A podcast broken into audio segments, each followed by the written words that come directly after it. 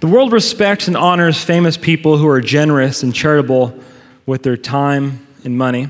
According to an article done by USA Today, the total given to charity by the top 50 givers in the United States in 2013 was $7.7 billion. According to Forbes, the top charitable giver in 2013 from this group of 50 was Bill and Melinda Gates, who gave $2.65 billion. Now, it's estimated that since 2000, the Gates have donated some $30 billion to charity. Now, that's, that's a lot of money, beyond what a normal person like you and I could ever dream of giving to help people. Now, how does that p- compare to the cross of Christ? How does that generosity compare to the cross of Christ? To us, it seems like, wow, that's, I mean, that's nothing, you know, compared to me. But how does that compare to the cross of Christ? As we're going to see tonight, no amount of money, time, or good works will ever compare to what Christ did for us when he laid down his life on the cross for our sins. As we approach the cross of Christ tonight from our second angle, we're going to focus on three points. Number one, man's need of a sacrifice. Number two, God's final sacrifice. And number three, our application in light of Christ's sacrifice. And so, first of all, let's look at man's need of a sacrifice. Man's need for a sacrifice is seen two ways in the Old Testament. The first way we saw last week, we saw that because of Adam and Eve's sin, all people are born with an inherited sin nature. We also have that thing called imputed sin, where because we all sinned in Adam, as Paul says in Romans 5:12, sin has been deposited to our accounts. And so there is none righteous, no, not one. Second, in the Old Testament, we see that right after the fall of man, animal sacrifice was instituted immediately and continued on until the coming of Christ, who is the final sacrifice. Here's some examples from the Old Testament to show the importance of sacrifice. Adam and Eve.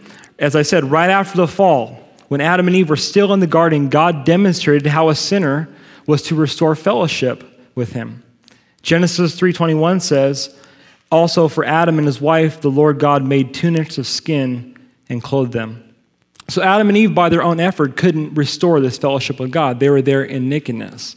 You know, they tried to get fig leaves and cover up their nakedness and their shame, but it wasn't, you know, God didn't allow that. But rather God came to them in his grace and he shed blood an, an innocent animal as their substitute. And then he clothed Adam and Eve so they can be restored in fellowship with him. Cain and Abel. The story of Cain and Abel shows us that it was probably a lamb that God sacrificed for Adam and Eve. We know that because when Abel brought a lamb to God, he commended him for bringing that lamb. But Cain didn't bring a lamb as God instructed. Rather, he brought the fruit of the ground, his, the works of his hands. And God says, I'm not going to respect that. And Cain got mad about it. And what did God say in Genesis 4 7? He told him, Cain, if you do well, will you also be accepted? Do well means to repent of his anger and to bring an offering like God revealed. Abraham shows us that he was into sacrifice. Later, the patriarchs, such as Abraham, understood that God was to be worshiped through sacrifices such as burnt offerings. Also, in Genesis 15 9 through 10, we're told that when God made his unconditional covenant with Abraham, he told Abraham to bring some sacrifices, and God you know, had him sacrifice his animals, and they, there they established a covenant. The Passover shows us the importance of sacrifice. You see, before Israel left Egypt, because of Pharaoh's resistance, God said that he was going to bring a tenth and final plague on the nation. And that tenth and final plague was going to be the, the death of the firstborn in every house. And so this is what God said. He told the Jews, hey, you can be spared from this plague, but I want each person, a, a household, to grab a lamb and sacrifice that lamb and put the blood on the doorposts. And as this plague comes through, your children will be spared. And they did just that, and they were spared because of the sacrifice in the faith that God, um, you know, the sacrifice you know, of this animal and their faith in that sacrifice. Also, we see in the law, we see sacrifice. Now, the greatest revelation that God gave to man concerning sacrifices is in the law, and that's from Exodus 20 until the end of the book of Deuteronomy. God in Leviticus, uh, Leviticus 1 through 8 commanded and instructed Israel to offer various animal sacrifices. They were to offer the burnt offering, the peace offering, the sin offering, and the trespass offering. Also, they were to have a specific day of atonement. It's described in Leviticus 16. God commanded them that once a year they were to bring a bull and a goat And they were to sacrifice these for the sins of the priest, the purification of the, temp, uh, of the tabernacle and the articles and the, the furniture, also for the sins of all who believed in the God of Israel. Now, why did God command them to sacrifice animals? Well, we see this purpose in three passages Leviticus 17:11, Hebrews 9:22, and Hebrews 10 1 through 4. Leviticus 17, uh, verse 11 says, For the life of the flesh is in the blood, and I have given it to you upon the altar to make atonement for your souls. For it is the blood that makes atonement for the soul. And then Hebrews 9:22 says, "According to the law, almost all things are purified with blood, and without the shedding of blood, there is no remission." So it's clear from these passages that God established that a person's sins would be atoned through the shed blood of an animal sacrifice. Now, why the talk about blood? Why shed blood? Well, God required shed blood because notice the life is in the blood. Or, in other words, the sacrifice was to, was to be a life for a life. That's why God had him shed blood because the life is in the blood. And God said, I require a life for a life. Now, the key to understanding how these sacrifices atoned for the believer's sins in the Old Testament is given in the word atonement. I'm told in Hebrew it means to cover. So these sacrifices covered the Old Testament believer's sins. So God could pass over them so they could continue in a relationship with Him. These sacrifices would cover their sins, so if they sinned, they would be restored in a relationship with God. This is where we come to Hebrews 10, verses 1 through 4. Notice what the writer of Hebrews says in, in the New Testament. He says, For the law, having a shadow of the good things to come, and not the very image of the things, can never, with these same sacrifices which they offer continually year by year, make those who approach perfect. For then would uh, they not have ceased to be offered? For the worshippers, once purified, would have no more consciousness of sins. But in those sacrifices, there is a reminder of the sins every year. For it is not possible that the blood of bulls and goats could take away sins. And so the sacrifices in the Old Testament atoned for sins, yes, but they were not God's final solution to remove sins. The blood of bulls and goats can never finally remove sin, they can never finally remove guilt, but it left the believer with the reminder of the fact that they still had sins every year with every sacrifice. Think about that. I mean, I can't imagine having to sacrifice an animal. I mean, I can't. You know, them, you know, they're, they're bringing this animal and they watch this animal die. And then with that, they're still left with the guilt and the reminder of the fact that they still have sin. Year after year, day after day. Not only do these sacrifices remind them of the fact that they still had sin, but it reminded them of their need of a final Savior. Notice verse 1 of Hebrews 10. It says that these sacrifices were a shadow of the good things to come, but not the very image. So, in other words, these things prophetically pointed forward to the final sacrifice, to Jesus, the Lamb of God, who would take away the sins of the world. Now, a quick side note here God has always saved people by faith throughout the Bible. People were saved by faith in the Old Testament, people were saved by faith in the New Testament. That's what Paul talks about in Romans 4. Now, the basis of salvation in both the Old and New Testament, from God's perspective, has always been the cross of Christ. The Old Testament believer looked forward to the coming of the Messiah in faith. And us in the New Testament, we look back to the death and resurrection of Christ and we're saved by faith. And so the condition has always been Christ, or the basis has always been Christ. The condition has always been faith, but the content in each dispensation has changed from time to time. And today we have the gospel of grace. But now, often when people talk about these Old Testament believers and sacrifice, they often say, well, yeah, they understood the cross and everything. Well, we can't go that far. Because notice verse 2.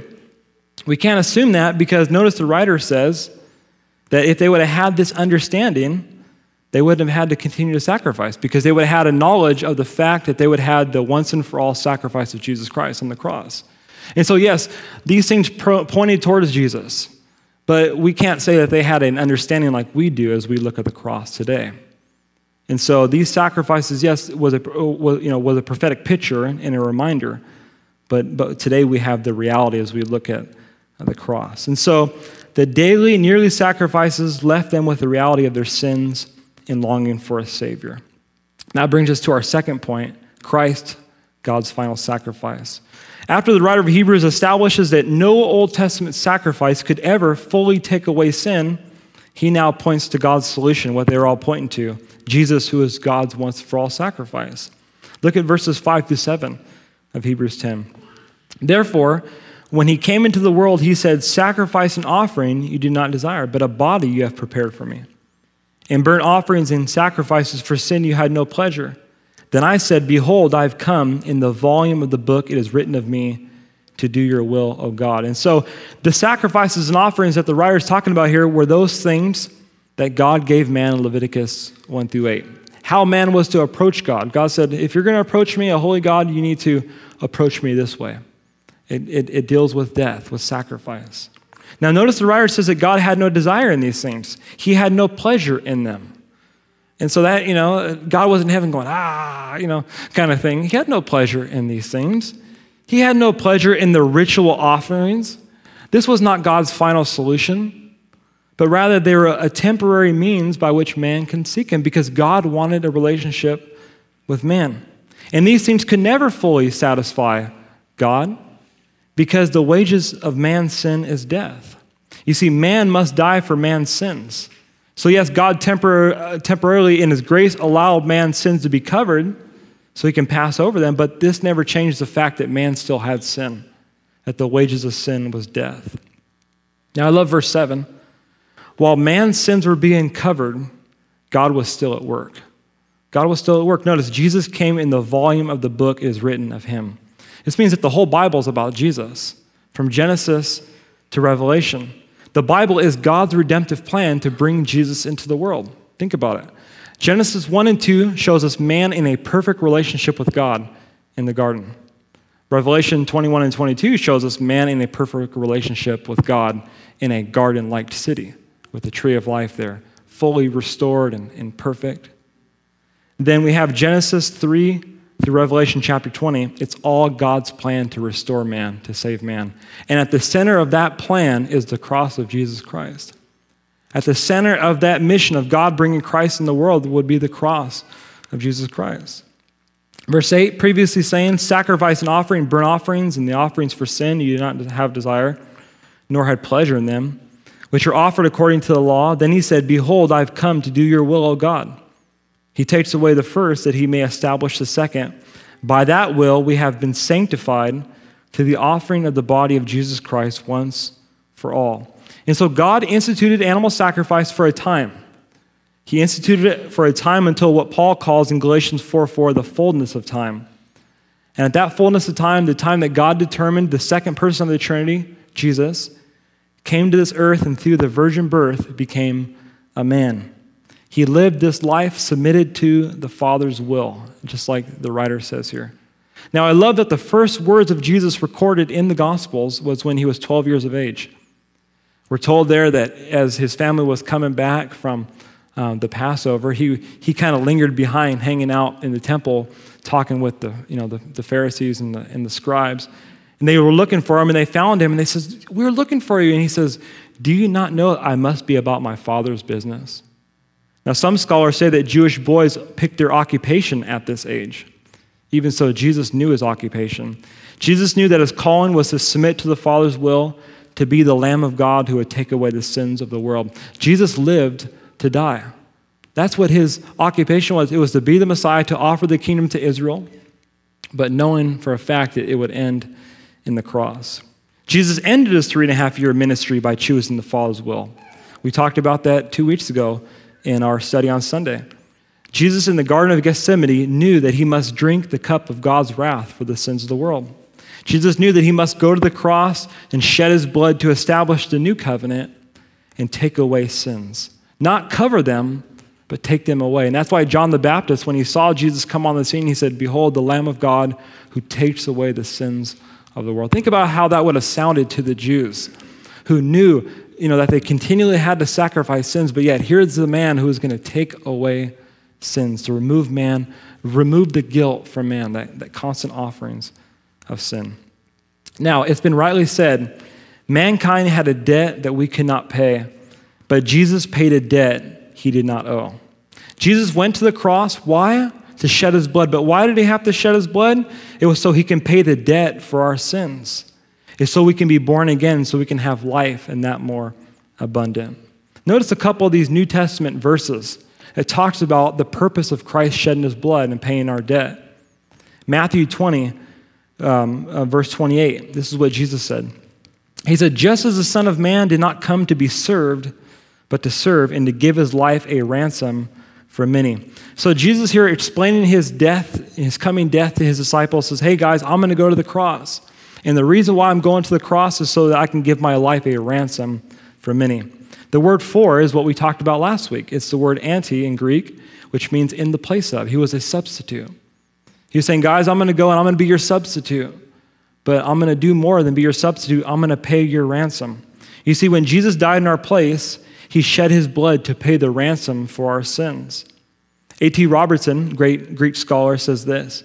He says, The word ransom is commonly employed in the papyri as the price paid for a slave who was then set free by one who bought him.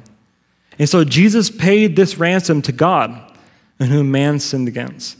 God in the Garden of Eden told man, if you eat of the fruit, you're going to surely die. What did man do? They ate of the fruit, and spiritual death came to all men. That spiritual death has been passed down to all men, so therefore the wages of our sin now is death. But what did God do? He sent his only son, Jesus, to pay the ransom for our sin. And he paid it with his blood. Now, once again, why all the talk about blood? Why do we sing about blood? Well, remember Leviticus 17 11. The life is in the blood. Jesus shed his blood, or in other words, Jesus gave his life for our life. It's talking about his death in our place. He gave his life so we can have life. He paid the wages of our sin, which is death. Later, when Jesus was on the cross, we're told in John 19, verse 30, we're told that he, he uh, when he had uh, received the sour wine, he said, It is finished. Bowing his head, he gave up his spirit. The words, it's finished, is one Greek word which means paid in full. Scholars say that this word has been found also written on papyri, on different receipts, indicating that what was bought was paid in full. And so Jesus here is indicating that what he paid on the cross for our sins was paid in full. It was completed, it was done, the ransom for our sins. Robert Lightner, in his book Sin, Savior, and Salvation, points out three more words which were used by the New Testament authors to describe our salvation. These words are the English words purchase, security, and freedom. 2 Peter 2 1 says, But there are also false prophets among the people, even as there will be false teachers among you who will secretly bring in destructive heresies, even denying the Lord who bought them and bring on themselves swift, swift destruction. Now, there's no proof in the Bible that Jesus only died for a limited number of people. We shouldn't even have to talk about that. That's just, it's just crazy talk. There's nowhere in the Bible that, that, that would say that. And we know that from this verse here. Peter is clear in this passage that Jesus died even for these false teachers. Now, obviously, these false teachers weren't believers, they were unbelievers. Now, notice the word that Peter uses for Jesus' death for all mankind. He said, Jesus bought us. He bought us. This word means to go to the marketplace and purchase. You see, mankind, because of the debt of sin, were held captive by sin and under the sway of Satan to do his will. We're told that in Ephesians, right? We're children of wrath. We're told in 1 John that we're under the sway of the wicked one. As Jesus came to the cross, he took our place. He shed his blood to free us from this marketplace of sin, from this captivity, this bondage of the enemy, from the kingdom of darkness. Colossians 1:13 and 14 says he has delivered us from the power of darkness and conveyed us into the kingdom of the Son of His love, in whom we have redemption through His blood, the forgiveness of sins. And so Christ came and He died. He delivered us from the kingdom of darkness. He paid our price so we can be free. It gets better. Galatians 3:13 says Christ has redeemed us from the curse of the law, having become a curse for us. For it is written, "Cursed is everyone who hangs on a tree." As Jesus hung on the cross, he took our place, he became sin for us. This means that Jesus became our, this means that Jesus bore our curse, he bore our judgment that we all deserve for breaking God's law. Christ also fulfilled the law. And so when we put our faith in Christ, we're free from the law, and also we're free from the debt and the curse of the law. Now, Robert Lightner says concerning this word redeemed that Paul uses, he says this word is even more intensive than the word used in 2 Peter 2 1 and means that the purchased one is removed from the market, never to be put on sale again. So it gets better. Christ not only redeemed us from the marketplace of sin, but he's given us the indwelling Holy Spirit, which gives us the assurance that we'll never be put back on the marketplace of sin. We'll never be put back in the, the captivity of darkness. First Peter, one more passage I'm going to read. I know we're giving a lot of verses here, but one more passage I'm going to read here. Praise the Lord for PowerPoint, right? Uh, verses 18 to 19. Knowing that you are not redeemed with corruptible things, like silver or gold from your aimless conduct received by the tradition from your fathers, but with the precious blood of Christ, as of a lamb without blemish and without spot. So, Peter, I'm told, uses another Greek word here, which is translated redeemed. This word implies that the precious shed blood of Jesus, yes, bought us off the marketplace of sin, but he also has now set us free. And so let's go back to our thinking about the generous donations that have been made throughout the years. With the understanding of what Jesus has done for us through the cross, there is no comparison to anything that anyone has ever gave. There is no amount of money, there's no amount of gift that will ever compare to what Jesus has given us. Think about it. God became a man. The creator who spoke the universe into existence, he became a man. He came to this earth and lived 30 years as a man, submitted to the Father's will. And then he paid our price on the cross for our sins. He paid our price so we can be delivered from the bondage of sin, so we can be, have assurance of our salvation, so we can be set free and have life and that more abundant. It's amazing, really, in thinking about it, what Christ has done for us, how much God loves us. It really should floor us. And last week we read like five verses or so. It talked about God's love. And through the cross, God shouts to man, I love you, over and over and over. Now, how do we respond to these things? What is our application in light of this great suffering? Well, I mean, we can go on. I mean, we can give like hundreds of verses really in response to these things. But there's two thoughts that came to my heart, and I just want to share them with you in light of, of application. And there's two, two phrases that Christ used in the Gospels that I pray would, would minister to you as it did um, to me. The first comes from the Gospel of Luke, verses 36 to 50. Jesus said, He who has forgiven much loves much. He who has forgiven much loves much. In this passage, most of you probably know it, Jesus was invited over to a dinner by a man named Simon the Pharisee. And Simon the Pharisee had his different Pharisee friends there. They're all hanging out right around the table. Well, Jesus is sitting there, and all of a sudden, this woman comes in whom whom they considered a sinner. And she began weeping, and she fell on her knees and began weeping, and then wiping Jesus' feet with her, you know, with her hair and with her tears, and then she anointed his feet with oil. Now I don't know what it is, but man, that just really like I think I'd been freaked out about that too. I mean, you know, I, I don't want to be a Pharisee, but I'm like, wow, it's. I mean, just thinking about it, it's like, oh man, that's like that's serious stuff, you know. I mean, you know, she began wiping his, his feet with her hair. Now, Simon was shocked.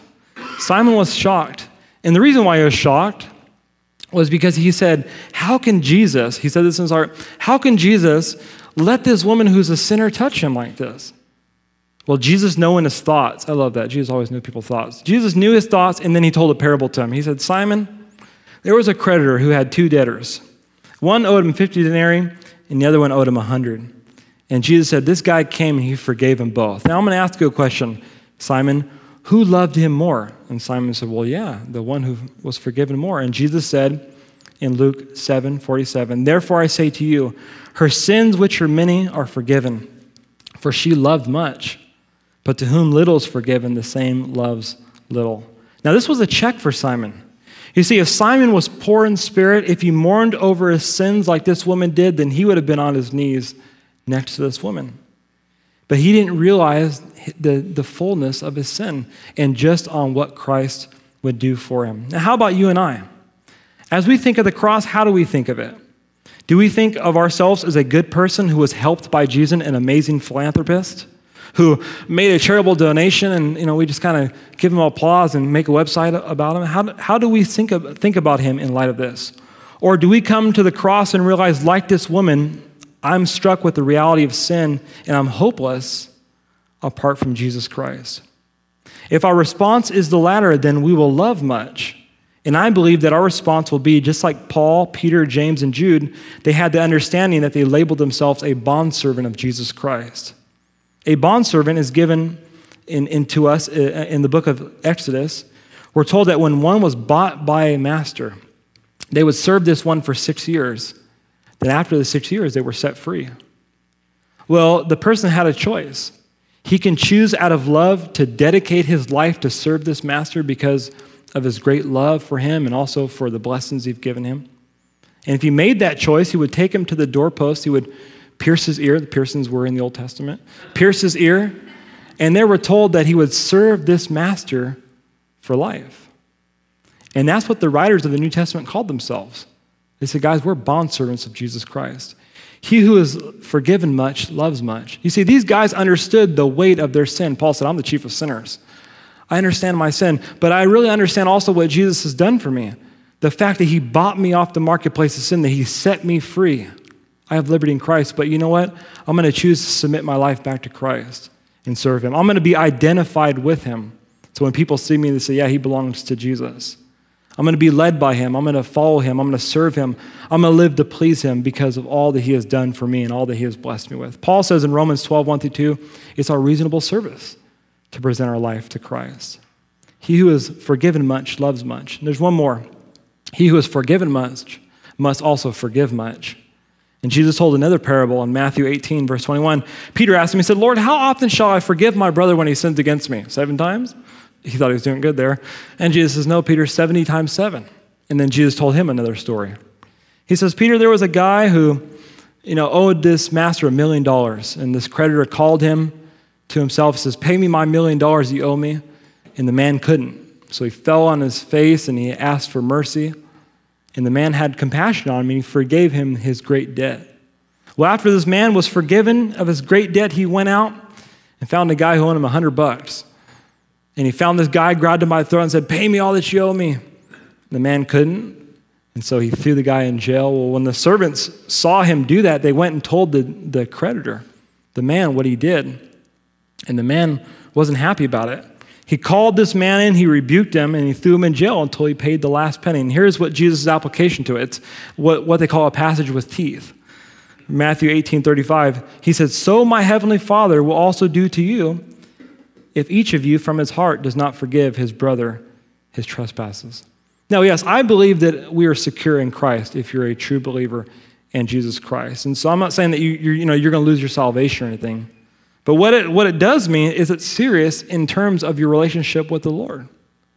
If you understand the weight of your forgiveness, well, then we also should extend forgiveness to others. It's the natural response of love God with all of our heart, soul, strength, and mind, and love our brother as ourself. He who is forgiven much will love much, but he who is also forgiven much will forgive much. He'll also love others. So, in closing, man had a debt that we could not pay. But Jesus, through a sacrifice, paid our debt, or paid our debt that he did not owe. Our response to this great forgiveness must be to love God with all of our heart, soul, strength, and mind, and it's to love our brother as ourselves. Amen.